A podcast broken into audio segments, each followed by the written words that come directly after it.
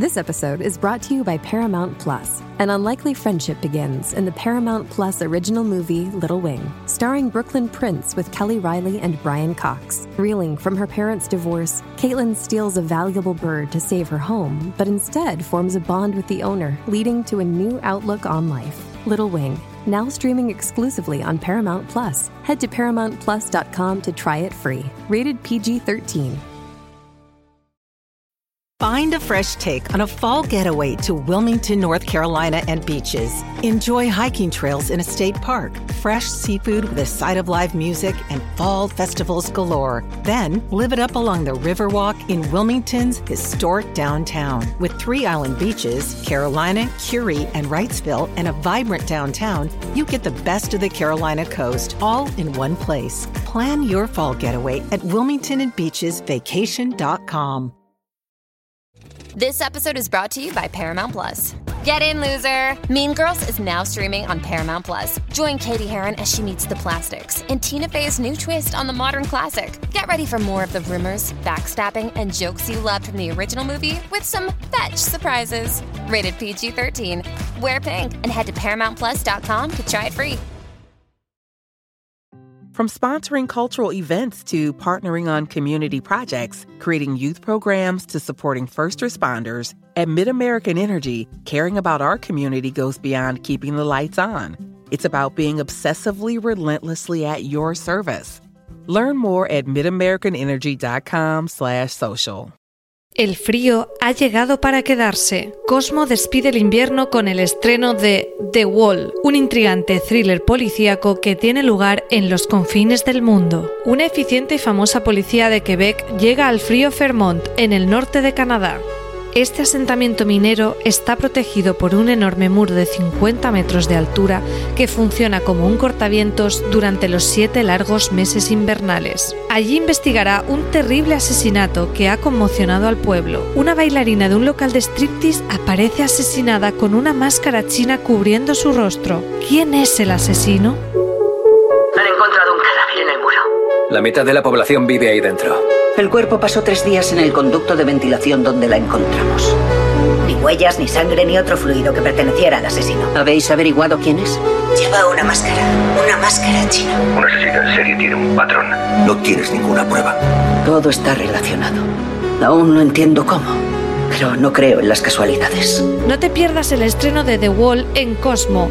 Disponible en los principales servicios bajo demanda de los operadores y cada lunes un nuevo episodio a las veintidós horas.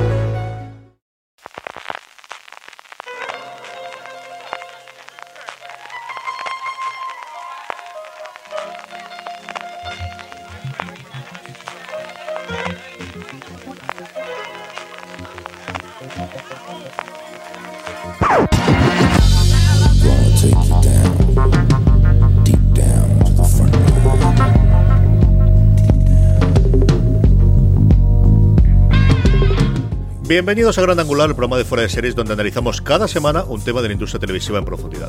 Hoy haremos otro de nuestros especiales dedicados a creadores, y en esta ocasión hablaremos de Michelle y Robert King, pareja creativa y de vida, responsable de series como The Good Wife o su sucesora The Good Fight. Hablaremos de su proceso de trabajo, de los temas y el tipo de personajes que los obsesionan, de cuáles son los ingredientes secretos de esa receta de sus series, y los proyectos futuros en los que están trabajando, que ya veréis que son tremendamente interesantes. Yo soy C J Navas, y para hablar de las series del matrimonio King me acompañan a otras dos personas que son casi casi tan fan como yo, como es Valentina Morillo. Valentina, ¿cómo estamos? Muy bien, pero eso de casi casi tan fan, ¿por qué? Me ha quedado fatal, porque estamos a esta y tienes razón, no sé por qué, no sé por qué. Alberto, dime, di algo inteligente tú, que sí estoy diciendo tontería, decir algo inteligente. Alberto Rey, ¿cómo estamos? Pues que yo so, también soy fan, son, son mis Osho y mis Sheila, pero, pero es verdad que son buenísima gente. Yo las dos veces que he hablado con ellos, son encantadores y eso me tira un poco para atrás. Yo necesito que mis líderes sectarios sean, sean injustos y injustos. Valentina, que además has currado un todo el guión y has empezado a ver entrevistas con ellos y cosas con ellos. Es un matrimonio, tanto en la vida real como en, en la parte creativa, tremendamente curioso en la forma de trabajo, para empezar, que tienen ellos mismos, ¿no? Sí, tienen una forma curiosa de trabajar. Son treinta años de casados y ya llevan desde... bueno. Tenían, sacaron un proyecto antes, pero digamos así en serio, con The Good Wife de dos, desde dos mil nueve, trabajando todos los días de su vida. y tienen que encontrar un equilibrio para, para mantener su pareja y seguir siendo los showrunners de éxito que son. Y, y lo han sabido encontrar. Es, es muy curioso. Bueno, eh, aquí tenemos a Alberto, que ha hablado con ellos en directo y es distinto. Yo he visto muchos vídeos y he escuchado podcasts y es gracioso cómo, cómo se terminan las frases o cómo empieza uno diciendo una cosa y el otro lo corrige. Se complementan muy bien. Y, y bueno, tenían ellos que encontrar cuál era su fórmula secreta para trabajar, ya que son los dos y los dos, aunque se dividen tareas, están también bastante en, eh, en la sala de guionistas. Tenían que encontrar ellos ese equilibrio de que no los vieran como el, el poli malo y el poli bueno, porque luego cuando hay dudas o cuando alguien quiere mover un poco más su idea, entonces saben a quién tirar. Y ellos tienen esa regla que es que pueden estar discutiendo muchísimo tiempo sobre algo, Eh, que decían en una entrevista que sobre lo que más habían discutido era si tenían que poner, cómo tenían que escribir la abreviatura de Estados Unidos en un guión. Y ahí se estuvieron discutiendo pues días y semanas, se iban a dormir y seguían discutiendo. Y entonces ellos todo lo que tengan que discutir lo hacen en su casa, a puerta cerrada, y cuando entran a, a la sala de guionistas, cuando van a hablar con su equipo, ellos lo que hacen es tener ya una visión unificada. El que le ha tocado perder pues se calla y apoya al otro, y esa separación de poderes eh, y dividirse los trabajos y estar siempre en la misma página es lo que los lleva a trabajar tan bien como trabajan. Eso es muy de papá y mamá, de discutimos entre nosotros, pero antes los niños somos frente común, que si no, no hay nada que hacer, que es lo que ellos comentaban también. Alberto, tú que has tenido la oportunidad de estar con ellos, ¿cómo, cómo son en persona? ¿Realmente hay gente tan maja y tan agradable como parece esta, esta pareja serlo? Bueno, yo he hablado con ellos por teléfono una vez y luego cuando los he conocido en persona ha sido en una especie de, de fiesta eh, grande en la que literalmente o no sabía que los tenía delante o no me creía que los tenía delante, porque a mí los King me recuerdan un poco a estas dos señoras irlandesas que han ganado el premio Pritzker de arquitectura de este año, que son uh-huh. sofisticadísimas como arquitectas, pero ellas son dos señoras de las que van a Marks Spencer y bajan en un rato porque... porque hay rebajas, revuelven los montones, vuelven y entonces diseñan la universidad esa de Lima alucinante. Son tíos súper, súper sofisticados en su obra y sin embargo uh-huh. en, en el trato es que no te acabas de creer que, que, que de esa gente tan, no tanto banal, sino de al pan pan al vino vino, como buen rollo puro, eh, salgan series tan, tan sofisticadas y muchas veces tan retorcidas como las que hacen los King. Como decía Valentina antes, eh, llevan muchísimo tiempo de profesión, pero en las series un poquito menos. Ellos empezaron a escribir en tratamientos distintos en el mundo visual desde el ochenta y siete y fue eh, después de un primer intento en el dos mil uno que no fue adelante con una serie llamada The Line. En el dos mil seis A B C, no la C B S donde luego harían todo su desarrollo, sino A B C le daría su primera oportunidad por una serie llamada Injustice en, en Estados Unidos, Proyecto Justicia aquí en España, que salía Kyle MacLachlan, que salía eh, Jason O'Mara. Yo tengo vago recuerdo de que eso existía, Valentina, pero nadie lo recuerda que este fue al menos el, el punto inicial y una serie que, como era lo habitual en el dos mil seis, fue inmisericordiamente carcelada después de trece episodios. Sí, yo esa serie hasta que no me puse a leer sobre ellos para un artículo que escribí escribí en Fuera de Series hace unas semanas, la verdad es que no, yo no tengo recuerdo de que haya existido, pero ya está en I M D B y claramente existe, porque es que tenía a Kyle MacLachlan, a Jason O'Mara, a Constant Zimmer, Daniel Cosgrove. Yo creo que recordaría si la hubiese visto y era precisamente aquella época en la que, como comentábamos antes fuera de micro, lo veíamos todo, todos los pilotos que salían, y aunque una serie fuera cancelada la primera temporada, seguro que la habíamos visto. Y esta no lo recuerdo. Lo que sí los he escuchado en entrevistas es que no, ellos tampoco guardan muy buen recuerdo de su trabajo en A B C. Y la carrera en C B S pues es, es, es su casa. Y ahí siguen, o sea que a, han encontrado su hogar. Esa sí que podemos hablar, porque yo sí recuerdo perfectamente ver ya no el piloto, sino incluso el tráiler, el teaser, cuando hacíamos sobre todo esa cobertura de los upfronts en mayo en el que empezábamos a ver algún vídeo, la gran llegada, pues eso, sobre todo de, de esa estrella que habíamos tenido en Urgencias, en este papel extraño, empezábamos a conocer el nombre de Alicia Florrick y se nos presentaba un The Good Wife que iba a ser, bueno, esa imagen de la persona que estaba al lado de alguien muy conocido. Alberto, ¿tú cuáles son los primeros recuerdos antes de que ya empezásemos a adorar The Good Wife de de esa serie dentro de la maraña de estrenos que había entonces en las cadenas en abierto americana en el dos mil nueve?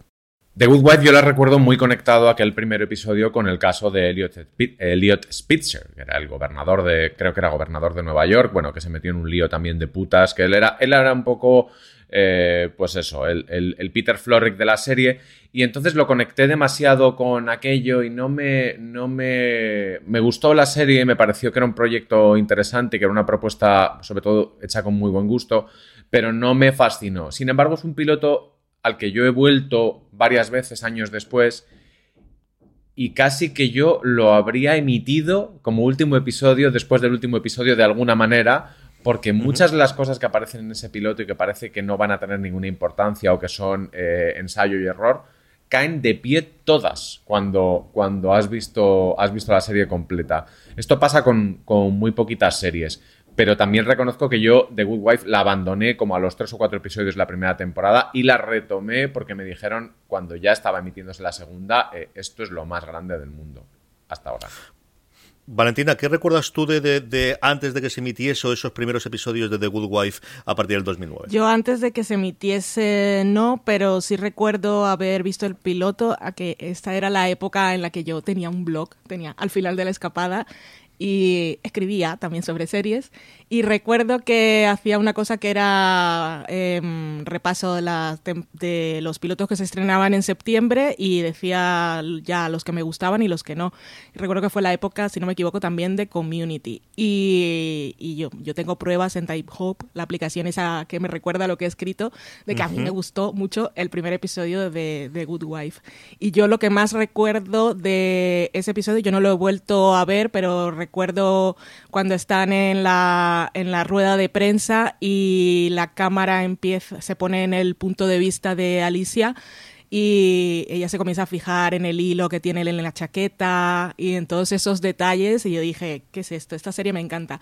Y yo a Juliana Margulis no la conocía porque yo no había visto Urgencias, pero en ese momento me impactó mucho su personaje. También era una época en la que, ahora ya tenemos suerte, pero cuando salía una serie que estaba protagonizada por un personaje femenino guay te llamaba muchísimo más la atención y a mí The Good Wife me enamoró desde el principio. Yo recuerdo en Fuera de Series que en esa época, ya en el dos mil nueve, teníamos la, la confederación pues clásica, ¿no? Con Jorge y con Don Carlos, y estar hablando de todos los eh, las, las series que se habían presentado a los upfronts y lo que podíamos ver en ese inicio de internet con muchísimos problemas de geolocalización. Eh, se podían ver los vídeos ya en YouTube en alguno de los casos de lo que habían mostrado allí. Y de todas, yo creo recordaré, aquí la memoria seguramente me la transvas y, y me intentaré quedar mejor de lo que era, pero yo creo que si recordamos ese, o rescatamos ese audio que está grabado que, que podemos disponer en, en iVox de él, yo recuerdo de, de ser de los dos o tres episodios que me parecieron más interesantes ya desde la front y luego a partir de ahí de la serie evidentemente. Y sobre Yo todo, perdona, Fight, dime, eh, C J, sobre todo que eh, en aquella época eh, ya veníamos de resabidillos y todo lo que eran procedimentales ya no nos molaba. ¿Mm? Y cuando apareció The Good Wife, que era una... era un procedimental, se supone que era casos de la semana, y un drama legal de, y de C B S, que no era lo que se llevaba en aquella época, que era todo cable y H B O, eh, que nos llamara la atención precisamente una serie de C B S, era, era lo curioso. Y es que yo creo que sí destacó con ese primer episodio. Y que también pasa una cosa, y es que al principio The Good Wife, eh, estas series de abogados siempre son series de abogados con algo. Pues el abogado tiene superpoderes, o tiene Tourette, o, o es enano, o siempre pasaban estas cosas. No y en esta serie la sensación que daba era de que iba, iba a ir sobre los jueces, sobre, sobre una abogada que se enfrenta a, a jueces demenciados y, y loquísimos, y luego aquel, aquel gimmick se quedó solamente en eso, en un gimmick, que es una, una cosita más que tiene la serie, que luego además han explorado... Eh, de maneras muy, a veces muy serias, otras veces muy, muy, muy locas, pero que lo que creíamos, o lo que al menos yo creía que iba a ser la característica oficial de The Good Wife, luego fue una de muchas, porque luego si queréis hablamos de la cantidad de, de lecturas y de, y de aristas distintas que, que tiene esta serie.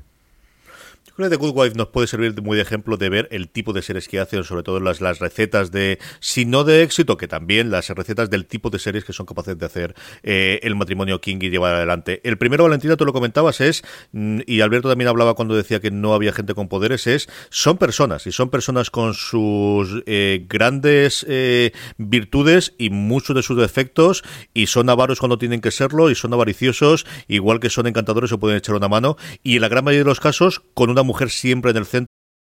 From sponsoring cultural events to partnering on community projects, creating youth programs to supporting first responders, at MidAmerican Energy, caring about our community goes beyond keeping the lights on. It's about being obsessively, relentlessly at your service. Learn more at midamericanenergy.com slash social. This holiday, whether you're making a Baker's Simple Truth turkey for forty or a Murray's Baked Brie for two, Baker's has fast, fresh delivery and free pickup, so you can make holiday meals that bring you all together to create memories that last. Baker's, fresh for everyone. Free pickup on orders of thirty-five dollars or more. Restrictions may apply. Choose from a great selection of digital coupons and use them up to five times in one transaction. Check our app for details. Baker's, fresh for everyone. Del gran elenco que tiene alrededor de sus series. Sí, todas sus series tienen a, a un gran personaje femenino, pero lo interesante de, de sus personajes es eso, es la complejidad y los grises morales que tienen, que el good en The Good Wife siempre fue un poco irónico y en The Good Fight también lo es. Y esos personajes, y en el, en el entorno en el que se desarrollan, en que son abogados y podrían... Eh, querer presentarlos como un ideal o que siempre luchan por el bien y la justicia, y en este caso sus personajes siempre están ahí coqueteando con, con la corrupción moral, eh, poniendo un poco en tela de juicio sus, sus ideales y, y eso, mostrándose, mostrándose muy grises. Además, siempre como abogados están buscándole la trampa a la ley y ellos lo que quieren al final es ganar, y son personajes ambiciosos, y eso era una de las cosas que, que caracterizaba Alicia Florrick, y que por eso la, muchos espectadores, conforme avanzaba la serie, le fueron cogiendo manía al personaje, porque querían que fuera realmente la buena esposa o, o la, la abogada que, que no trabaja por dinero. Y Alicia, pues, pues ten, Alicia era un gran personaje. Álvaro, eh, Álvaro no, perdón, Alberto le dedicó una gran columna hace poco, que ya la, la recomendaremos, la recordaremos también al final, pero es que Alicia es de esos personajes de la televisión que, que, que quedan para la historia. Además, es que The Good Wife es una serie que, que tiene una cosa muy interesante, y es que, como decía Valentina, en ese, en ese bufete que nos están, que nos están contando, que tuvo varios nombres y luego un bufete alternativo, bueno, vean la serie, vale mucho la pena. Se habla muchísimo de dinero a lo largo de la, sí. de la serie, y a veces llega a ser muy, muy incómodo. Ahí yo recuerdo una trama que es cuando... No es, no es demasiado spoiler, pero bueno, a Alicia le piden que haga una contribución de capital si quiere ser socia de una... Y, y el drama es que ella no tiene, creo que era un millón de dólares, sí.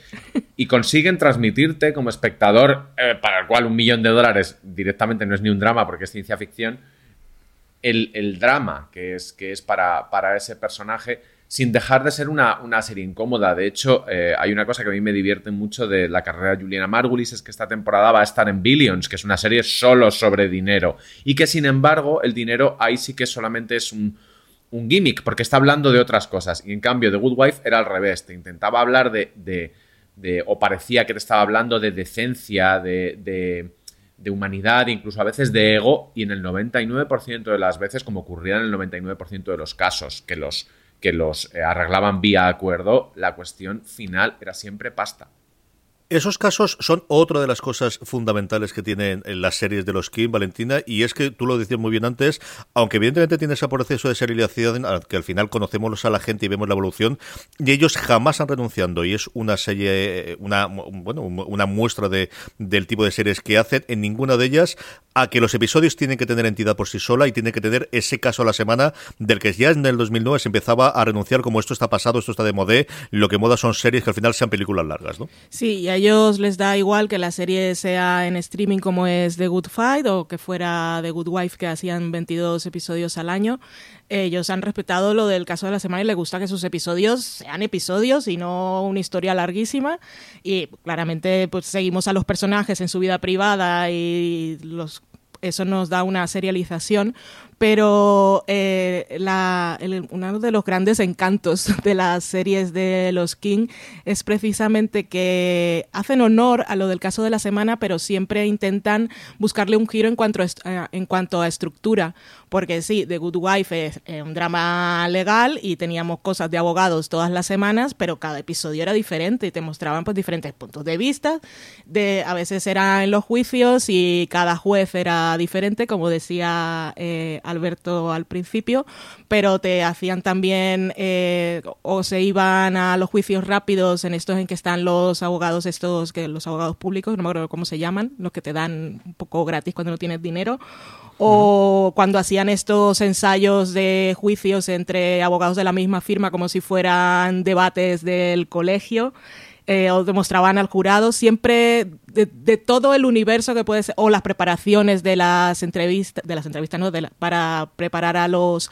a sus clientes para que se sentaran En, en el juicio, eh, todos siempre buscaban explotar todo ese universo, eh, manteniendo un poco el interés del espectador, entreteniéndonos, que es algo también muy importante para ellos, y eso, jugar con la estructura y, y demostrar que una serie, porque tenga un, un caso de la semana, no tiene por qué ser una fórmula que se siga como si fuera un, un molde para hacer vestidos.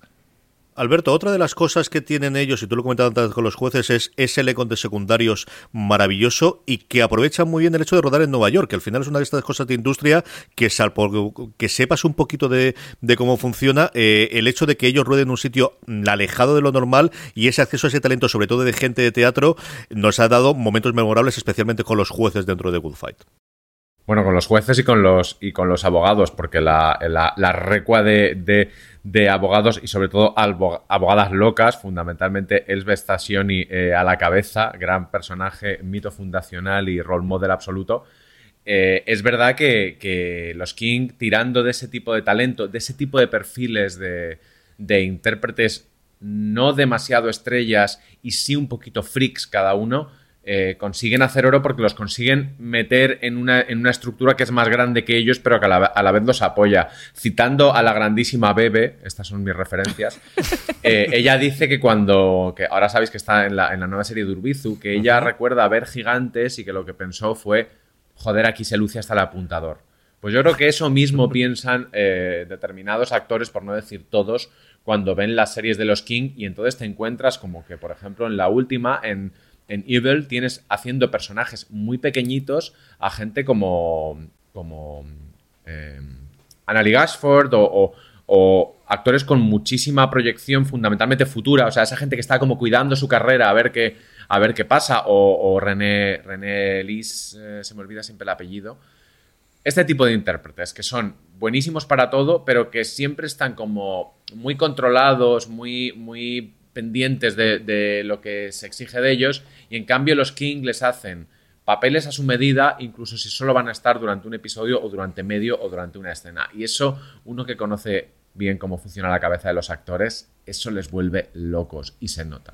Sí, por eso son tan memorables esos personajes, porque si son actorazos, todos son de teatros, algunos no suenan más que otros, pero cuando te aparecía un juez de esos que era solo para un episodio y volvía a aparecer tres temporadas después, te acordabas de él, porque le habían hecho el personaje a medida. Y cuentan ellos en muchas entrevistas que, que es realmente así, que ellos escriben el, esos personajes pensando específicamente en un actor, y que cuando a última hora se les cae por cosas de agenda, tienen que volver a reescribir el guión pensando en otra persona, y no se pueden reaprovechar esos diálogos porque no, no, no era un personaje creado al azar, sino que le encajara perfectamente al actor que, en el que habían pensado para ello. O justo al revés, porque eh, ¿quién se iba a imaginar que Rita Wilson, que es eh, la madre de América, ellos siempre la ponen de hija de puta, total, mezquinísima? Y de hecho, en The, en, en The Good Wife, una de las maneras que vemos de ver lo mezquina que es Alicia Florrick es cuando la comparas con su suegra o con personajes como el de Rita Wilson, y ella se indigna y tú estás en tu casa diciendo, pero si tú eres igual, cariño, si sois lo mismo. Valentina, otra de las cosas que tienen toda la serie de The King es ese pegado a la actualidad, ese pegado, lo que los americanos llaman recién sacado de los de los titulares, ¿no? El rip from the headlines suyo, esa capacidad de hacer un artículo o, o hacer un episodio a partir de la última novedad, y el tratamiento de la parte tecnológica, que yo creo es una cosa que se les eh, se les se les reconoce muy poquito, el gran tratamiento que tienen de los movimientos de internet, de las redes sociales, de los buscadores, del poder de las tecnológicas, y yo creo que son en pocos sitios mejor tratados que lo que se trata en la serie de los del matrimonio King. Sí, es algo que siempre nos llama llama la atención de sus series porque eso, que parecen pegados a la actualidad o que a veces se adelantan a algunas cosas, se emite el episodio y a la semana, la semana después o unas semanas después se empieza a hablar de esos temas. Y es que ellos en su, en su grupo de guionistas y de asesores les, les gusta tener gente que se dedique precisamente a eso. No solo a pillar cosas de los titulares, sino un poco analistas de, de la realidad cultural, social y política para que puedan adelantarse. Eso no es adelantarse, no, no están haciendo una predicción de algoritmos, simplemente están siguiendo la, re, la realidad, bueno, la actualidad de política y en general, y pueden más o menos hacer una previsión de qué es lo que se está hablando, de qué es lo que se va a hablar.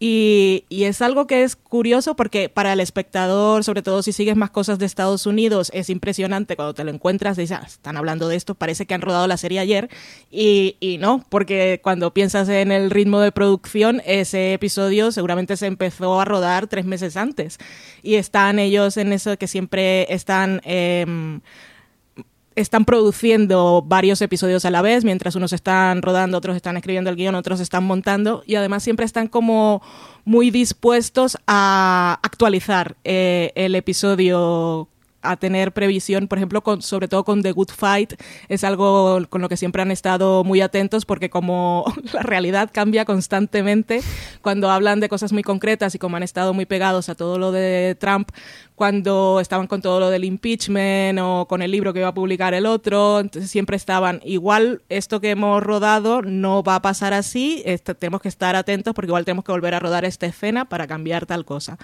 Y, y bueno, es, es una flexibilidad y un interés que tienen por, por estar pegados a la noticia que, que enriquece muchísimo su relato. Es que, por ejemplo, por ejemplo hay un episodio en The, en The Good Fight, el, el, uno de los más frikis y a la vez de los mejor escritos y de los que a mí más me gustan, que es el de Melania. Sí. Eh, esa Melania interpretada por Gina Gershon, que es algo que no tenías en tu cabeza y cuando lo ves dices, es que no se puede, es que no había otra manera de hacerlo, es que tiene, tiene que ser esto. Pensemos que esto, entre que se escribe, se graba y se emite, en la administración Trump y en la vida de Melania pueden pasar tantísimas cosas que se te puede caer completamente el, el chiste, y al final era un chiste, pero que vertebraba todo el, todo el episodio.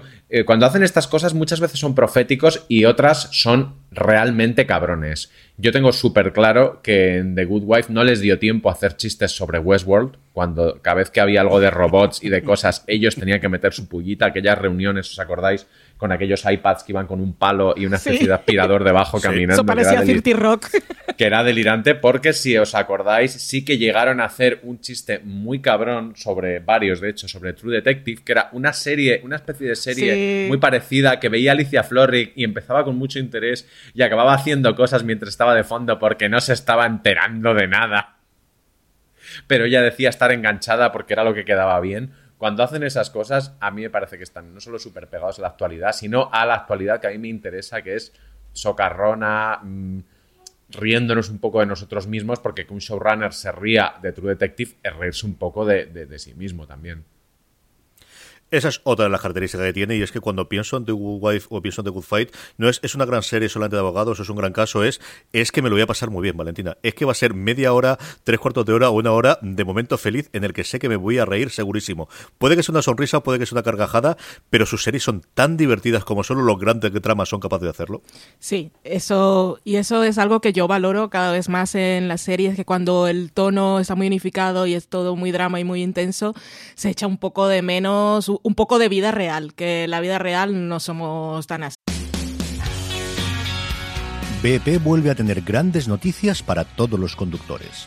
Cuando vayas a repostar tendrás un ahorro de hasta cuarenta céntimos por litro en Península y Baleares y treinta y cinco céntimos por litro en Islas Canarias, incluyendo la bonificación del gobierno. Cada vez que visites una estación B P en la Península y Baleares, puedes ahorrar y disfrutar de todas las ventajas que ofrecen en su programa Mi B P. Y si lo haces desde Canarias, podrás disfrutarlas a través del plan Dino B P. Así que ya sabéis, B P nos lo pone fácil para ahorrar al máximo estés donde estés. Hazte con su tarjeta en sus estaciones de servicio y si quieres consultar más información, puedes hacerlo en mi b p punto es y plan dino b p punto es.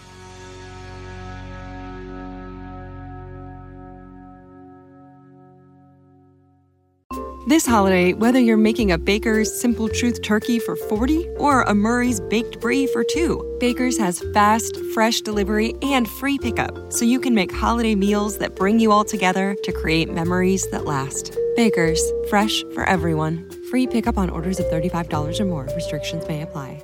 Choose from a great selection of digital coupons and use them up to five times in one transaction. Check our app for details. Baker's, fresh for everyone. Sí, bueno, tenemos nuestras épocas, pero generalmente hay cosas que nos dan un poco de ligereza. Y las series de los King, es que como tú dices, es que las quieres ver cuando, si eres fan, y todos deberíais serlo, pero una vez empiezas a verlas, sabes, esperas el momento en el que llegue el nuevo episodio, porque es entretenimiento y diversión garantizada. Siempre saben incluir sus toques de humor, mucha sátira, mucho humor negro, mucho mala leche, como, como decía Alberto, y eso es algo que se agradece muchísimo en sus series y que las hace más sofisticadas aún. Y si sus series tienen esa parte de humor, Alberto, lo que tienen es ese gusto por... por reflejar esa realidad que al final están haciendo, porque si al final estás contando la vida de los ricos en Chicago y el, el, el, la casa o el, los vestidos o la ropa o las joyas o los relojes no te lo dan, se te cae bajo el mito, y eso lo cuidan tan bien esta gente. Pero no llegan a ser en ningún momento insultantes, porque es lo que tú dices, están retratando un mundo que existe, que es real, y que, y que de retratarlo, en retratarlo bien esta parte de la, de la honestidad de la serie. Hay una, hay una conversación, de hecho hay, creo que son tres las que tienen en Diane Lockhart y Alicia Florrick a lo largo de la serie, en las que Alicia insiste en su intención de ser eh, una madre maravillosa y a la vez la mejor abogada de, de Chicago. Y Diane le dice, ¿pero tú qué te crees? ¿Que yo no he tenido hijos? Pues yo no he tenido hijos porque decidí que si iba, me di cuenta que si quería ser la mejor abogada de esta ciudad no podía tener hijos. Y entonces le dice a Alicia, no, es súper compatible.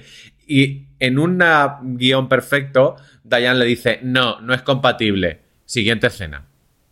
Porque esa, esa parte también de que de, no es tanto los ricos también lloran, sino de, de si te voy a contar el mundo de los ricos, también te voy a contar cómo se hace, se hace alguien, alguien rico, que es, por ejemplo, ese personaje de, de, de la madre Peter Florrick, que vemos que sí que es una mujer de la, de la alta sociedad, o lo más parecido que tienen los yankees, los americanos, a la alta sociedad, y en cambio la mujer de Alicia Florrick, o sea, Alicia Florrick es bastante más mujer hecha a sí misma que Peter Florrick, y sin embargo le gusta tanto ser pija que que se lo quiten es lo peor que le puede pasar, y de hecho de ahí viene gran parte de su mezquindad y prácticamente todo el conflicto de yo no me quiero desclasar porque me ha costado mucho llegar, llegar aquí.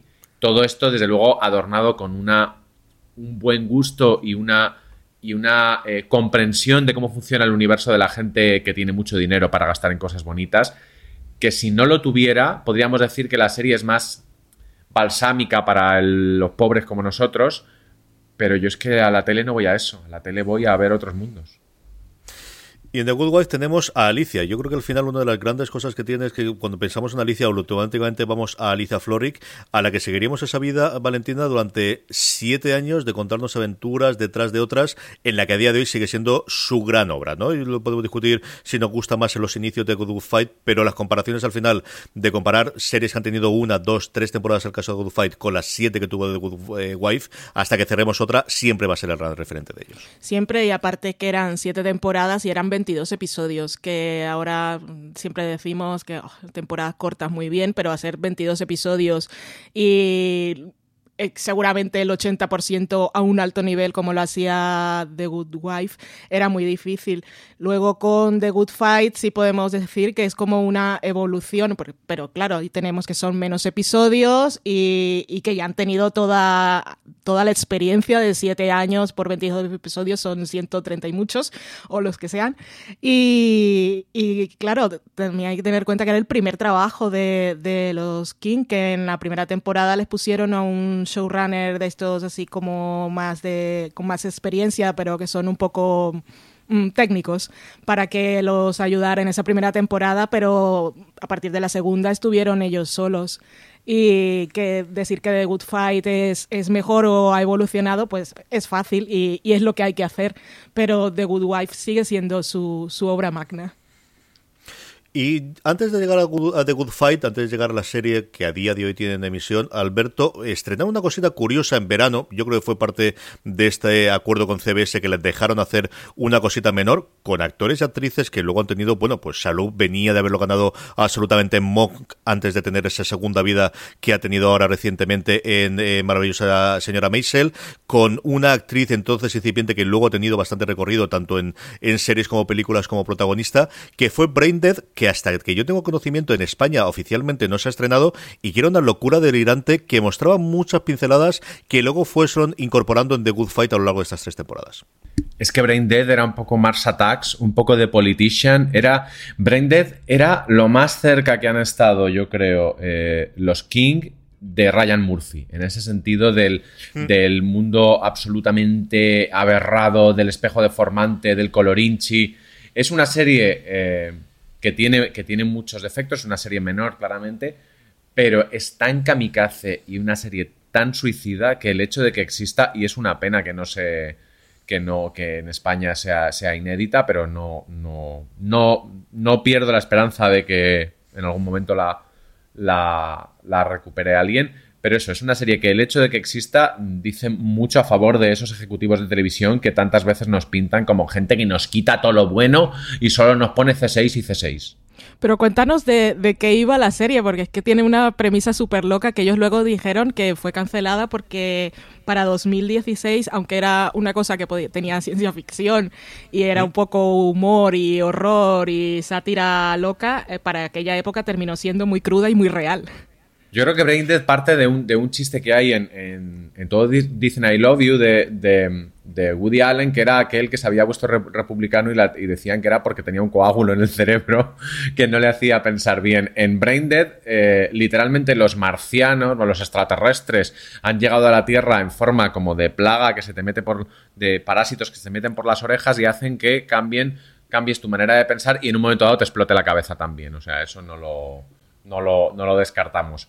Y con eso se montan una, una sátira política que, ya te digo, está más cerca de, de Mars Attacks que de cualquier cosa que haya podido ver Aaron Sorkin, que me lo imagino rabiando mientras veía Braindead, porque fijo que tenía otro proyecto para esa... Y decía, lo mío es mucho más serio, lo mío es América. Porque a David Simon me lo imagino más... Vamos, lo, lo sé, que, que se ríe con estas cosas, pero a Sorkin no. Y esto era como la serie política más anti-Sorkin que se ha hecho, que se ha hecho nunca. Mira, ahora, ahora que hablamos de ella la, la estoy empezando a echar de menos.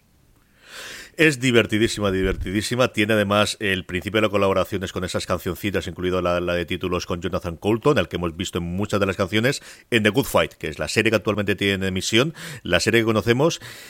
Valentina, cuando te dijeron que iban a hacer un spin-off de The Good Wife concentrado en el personaje de Diane Lockhart, que además se estrenó justo después con los problemas que sabemos de emisión, de iba a ser la plataforma C B S All Access, la de pago de C B S, que iba a ser más tarde, pero al final fue la primera serie que se emitió por los problemas de retraso que tuvo Star Trek Discovery, y que además tuvieron que cambiar a prisa y rápido, porque estaba planteada originalmente como una serie de vamos a representar la América una vez que ha ganado Hillary Clinton, y de repente resulta que no, que ha ganado Trump.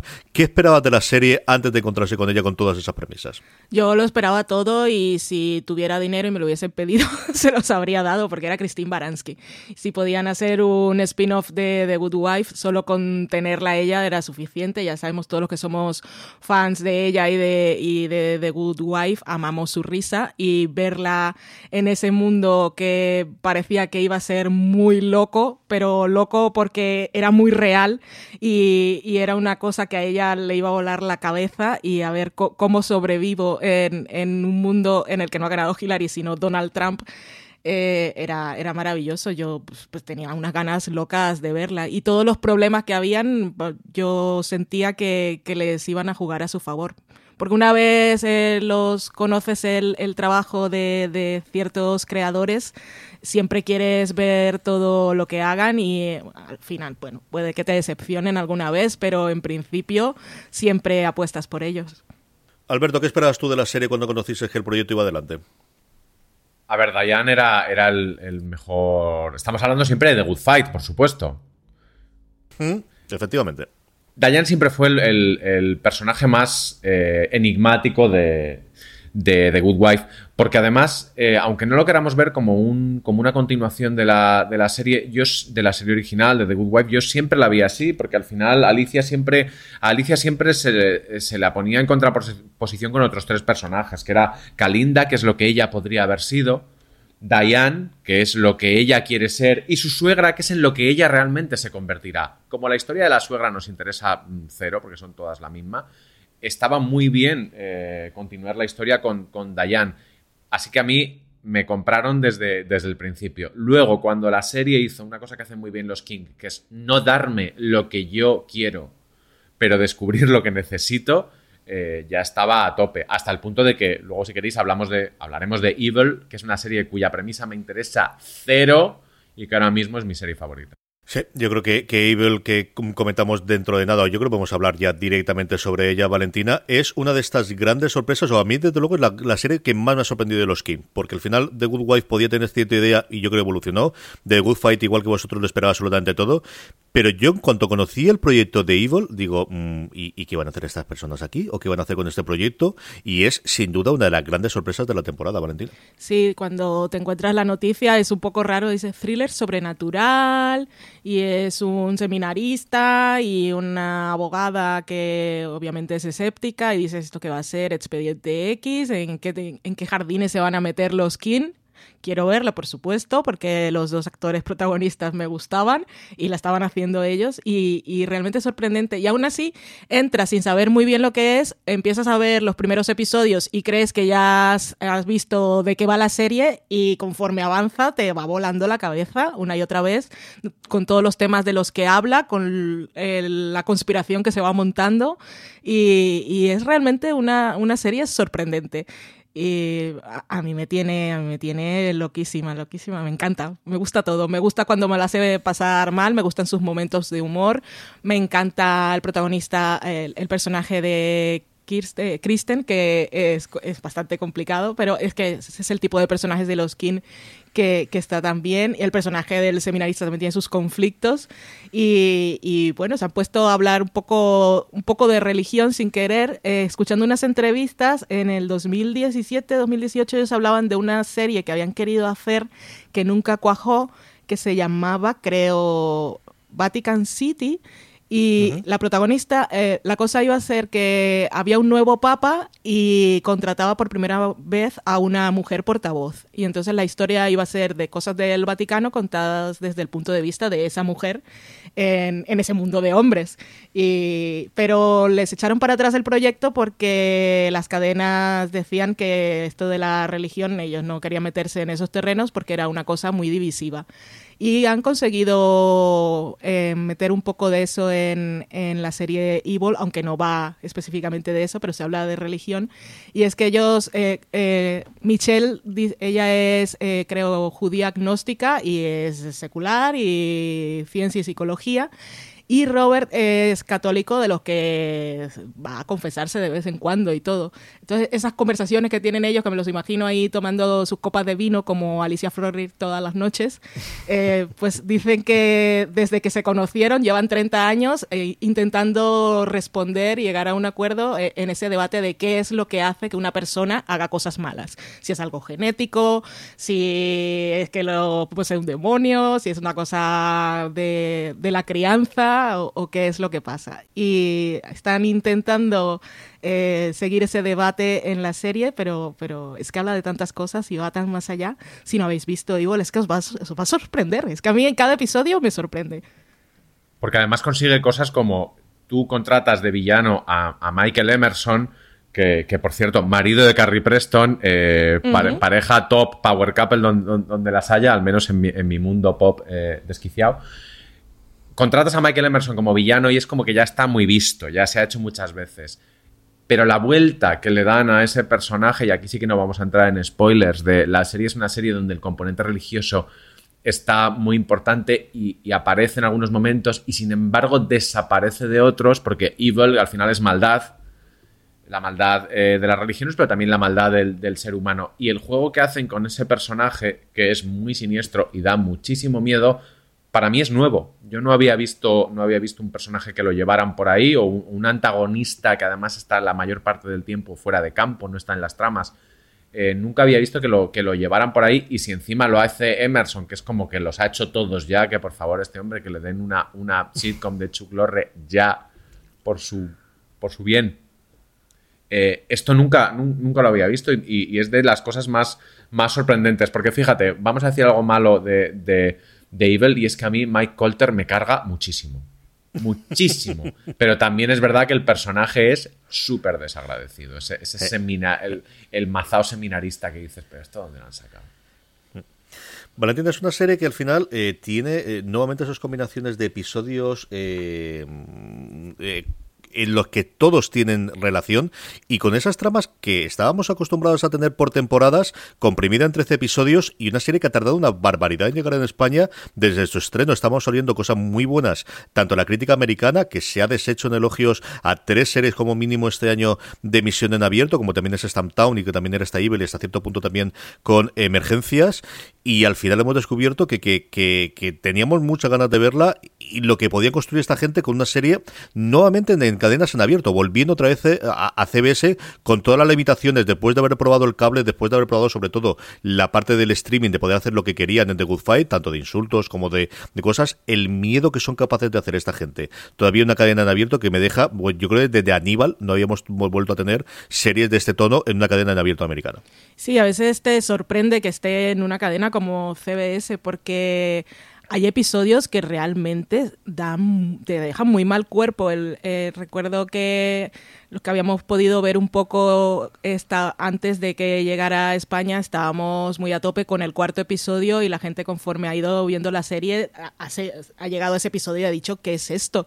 Porque es un... un eh, para quien no se acuerde, para darle una pista, es el episodio de unos padres y dos hijos, y tienen uno mayor que creen que está poseído y sienten miedo por, por el peligro que corre el niño pequeño. Y el final de ese episodio te deja... Y la cosa de esta serie es que como nunca realmente te explica, o sea, a ellos no les interesa mucho eh, darte una respuesta si las cosas son tienen origen sobrenatural o no, aunque va de eso la investigación y los puntos de vista diferentes de los protagonistas, es en los momentos en los que es más realista y el terror es más cotidiano los que los que te dan más miedo. Y te, te es que a mí me de, ese episodio lo recuerdo que me dejó, porque hay otras cosas que son más visuales y te dan miedo, pero a mí ese episodio me dejó con el corazón en un puño.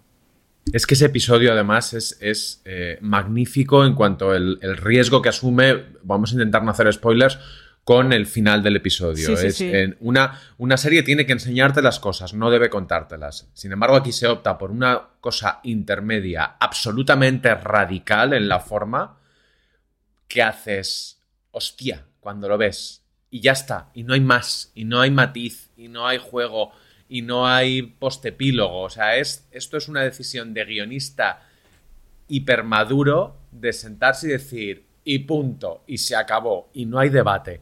Que podría no haber caído bien, de verdad.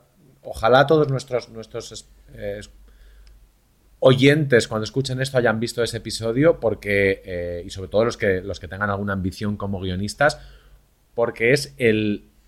Está prohibido hacer eso en un guión. Está ¿Mm? absolutamente prohibido. Y sin embargo, es el cierre de episodio más brillante que yo he visto este año. Y no contentos con tener The Good Fight, que vuelve dentro de nada, no contentos con tener Evil, como os decíamos que era, bueno, pues la gran revolución en las cadenas en abiertos, Valentina tiene una serie en C B S All Access, tiene una serie en C B S, pues dentro del conglomerado nuevo de Viacom C B S, les faltaba tener una cosita en Showtime, y aquí nos metemos en los proyectos, tienen dos proyectos a día de hoy, después de esa renovación de tres años más del contrato de desarrollo con el estudio de C B S, lo que tienen ya pendiente de hacer es mmm, su señoría, Your Honor, para Showtime, eh, con bueno una adaptación de una serie israelí bastante, bastante interesante, al menos sobre el papel.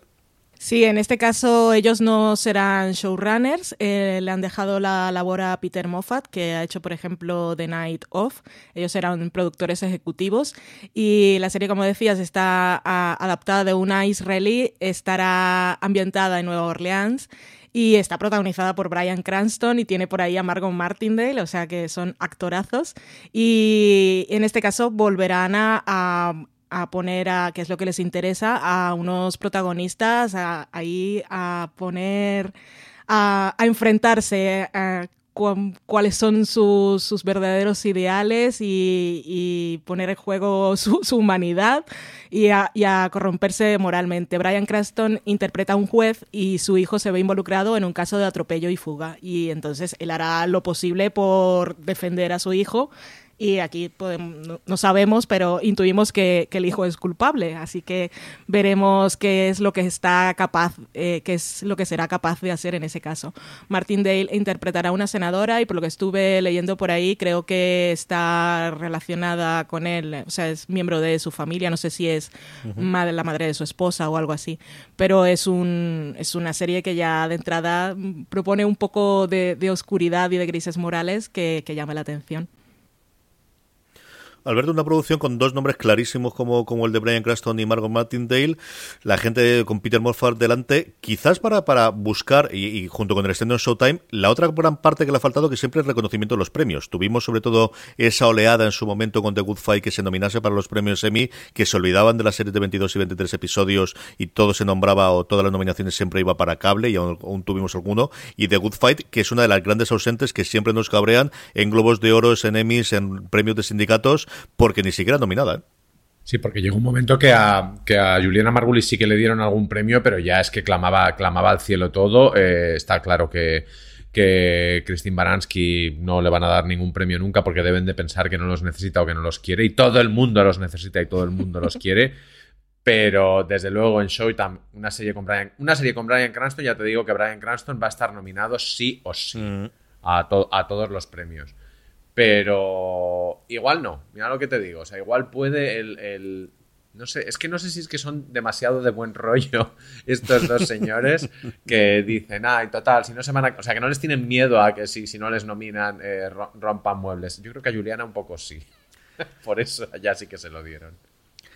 Con eso se meterían en tres series en producción simultánea. Es cierto, ellos comenzaban también en alguna entrevista que, hombre, al final estamos haciendo más o menos los mismos episodios que hacíamos previamente cuando estábamos solo sí. con una serie en abierto, distribuido a lo largo del año. Y luego de los proyectos sabemos muy poquita cosa. De hecho, Valentina solamente tiene una llamada Chicas con, con Armas, y eso de lo poquito que hayamos conocido, al menos el título o el nombre de, de lo que tengan en proyecto a día de hoy. Sí, incluso hoy me hice una cuenta de estas de, de prueba gratuita de tres meses de I M D B Pro para ver si había algún proyecto más de estos que están en desarrollo que solo se dejan ver a la gente de las productoras, y solo tienen esta de Girls with Guns, que se sabe poco, es un drama militar, para será también para C B S All Access, está producido por Ridley Scott y eh, va sobre dos chicas de dieciocho años. No sé si, porque en I M D B Pro no está la sinopsis, pero lo que se vio cuando salió la noticia, que salió en dos mil dieciocho, decía que eran dos chicas, dos hermanas de, de los que vivían en Los Ángeles con sus padres, y sus padres por trabajo los trasladaban a Israel, y en Israel el servicio militar es obligatorio también para las mujeres, y ellas son reclutadas para las fuerzas de defensa de Israel. Así que es, es una premisa, desde luego, que llama la atención. A ver, como jardín para meterse no está nada mal, no está eso mal. Se lo damos. Y a mí que me saltan todas las alarmas cada vez que veo lo de producido por Ridley Scott, porque, porque es un señor que, que a veces no tiene, no tiene control sobre lo que produce. No olvidemos que The Good Wife está producida por sí, Ridley sí, Scott. Sí, sí, uh-huh. Sí, es esa labor que han tenido siempre con, con el apoyo desde el principio, y de hecho yo creo recordar que las primeras temporadas la gran venta que tenía, más que el matrimonio King, que evidentemente era la producción de Ridley Scott detrás. Indudablemente veremos Your Honor, veremos Girls Guns y seguiremos disfrutando del matrimonio King durante muchos, muchos años, esperemos, y de sus maravillosas series, y aquí estaremos para comentarlas entre todos nosotros. Valentina, tú hablabas antes de la columna de Alberto, tenemos varios artículos más también eh, dentro de la web que podemos comentar para la gente que se haya quedado con más ganas de saber algo más de, del matrimonio King.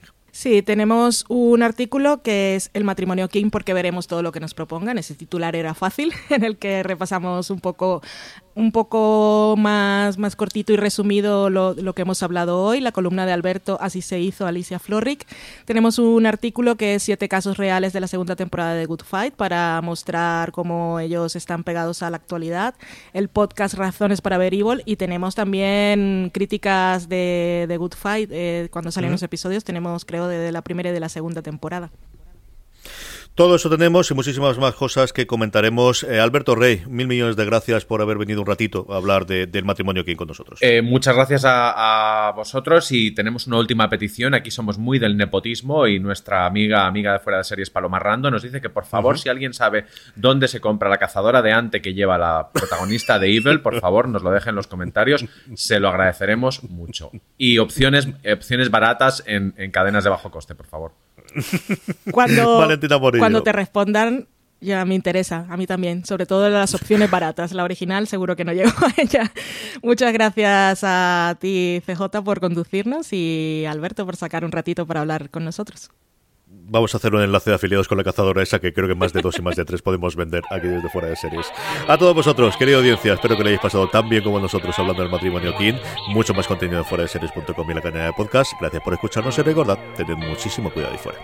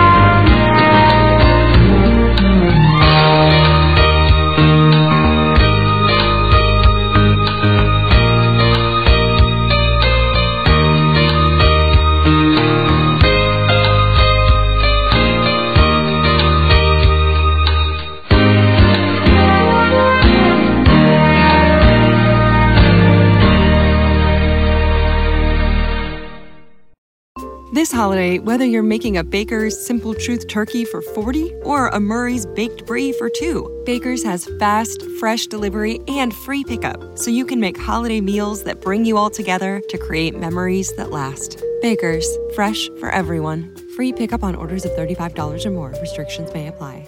Choose from a great selection of digital coupons and use them up to five times in one transaction. Check our app for details. Baker's, fresh for everyone.